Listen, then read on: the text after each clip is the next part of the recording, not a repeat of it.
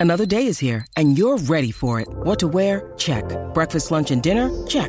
Planning for what's next and how to save for it? That's where Bank of America can help. For your financial to dos, Bank of America has experts ready to help get you closer to your goals. Get started at one of our local financial centers or 24-7 in our mobile banking app. Find a location near you at bankofamerica.com slash talk to us. What would you like the power to do?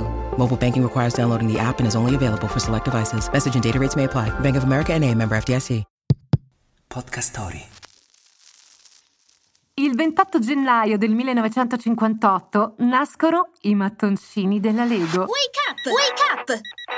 La tua sveglia quotidiana. Una storia, un avvenimento per farti iniziare la giornata con il piede giusto. Wake up! La Lego nasce molto tempo prima dei suoi mattoncini, in Danimarca, a inizio secolo, come falegnameria che produceva arredi per interni.